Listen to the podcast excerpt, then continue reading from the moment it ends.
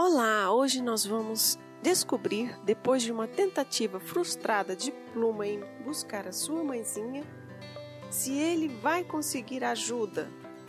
Será que Dona Garça e seus filhotes vão aparecer? Será que vão conseguir sair dessa? Que tal descobrirmos juntos? E juntos descobrirmos como termina essa história. Vamos lá?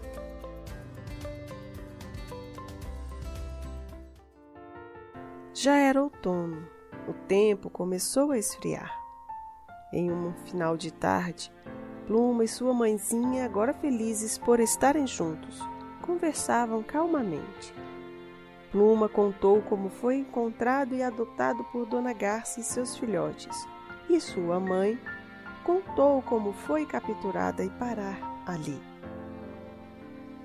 Dona Sabiá, mãe de Pluma, convidou Plumo para fazerem juntos uma oração e agradecer a Deus estarem novamente unidos. Anoitecia. A loja já havia fechado.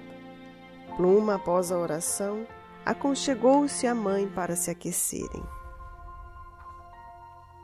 De repente, ouviu bater no vidro da janela. Pluma olhou, reconheceu os irmãos, deu um pulo de alegria e gritou: Pete, Cid, são vocês! O que fazem aqui? É perigoso. Dona Garça, a senhora também. Veja, mamãe, minha família adotiva veio nos resgatar. Dona Sabiá ficou muito feliz em constatar o carinho e o cuidado em que envolviam Pluma e agora ela também. Dona Garça olhou como fariam para abrir a janela. Pegou uma pedra enorme, mas Pluma lembrou que o alarme soaria e que os cães entrariam na loja colocando todos em perigo. Pluma tentou abrir a tranca, mas não alcançava. Dona Sabiá arrancou uma pena sua, a maior que tinha, e deu para o filho ver se conseguia abrir a portinha da gaiola. Tec, tec, tec, nada. Insista, meu filho, você vai conseguir. Conseguimos, mamãe.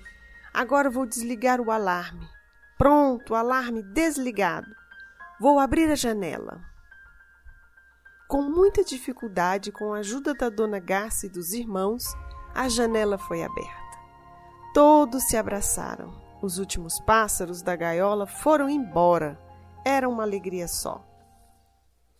Dona Sabiá, ainda muito fraca, foi carregada por Dona Garça.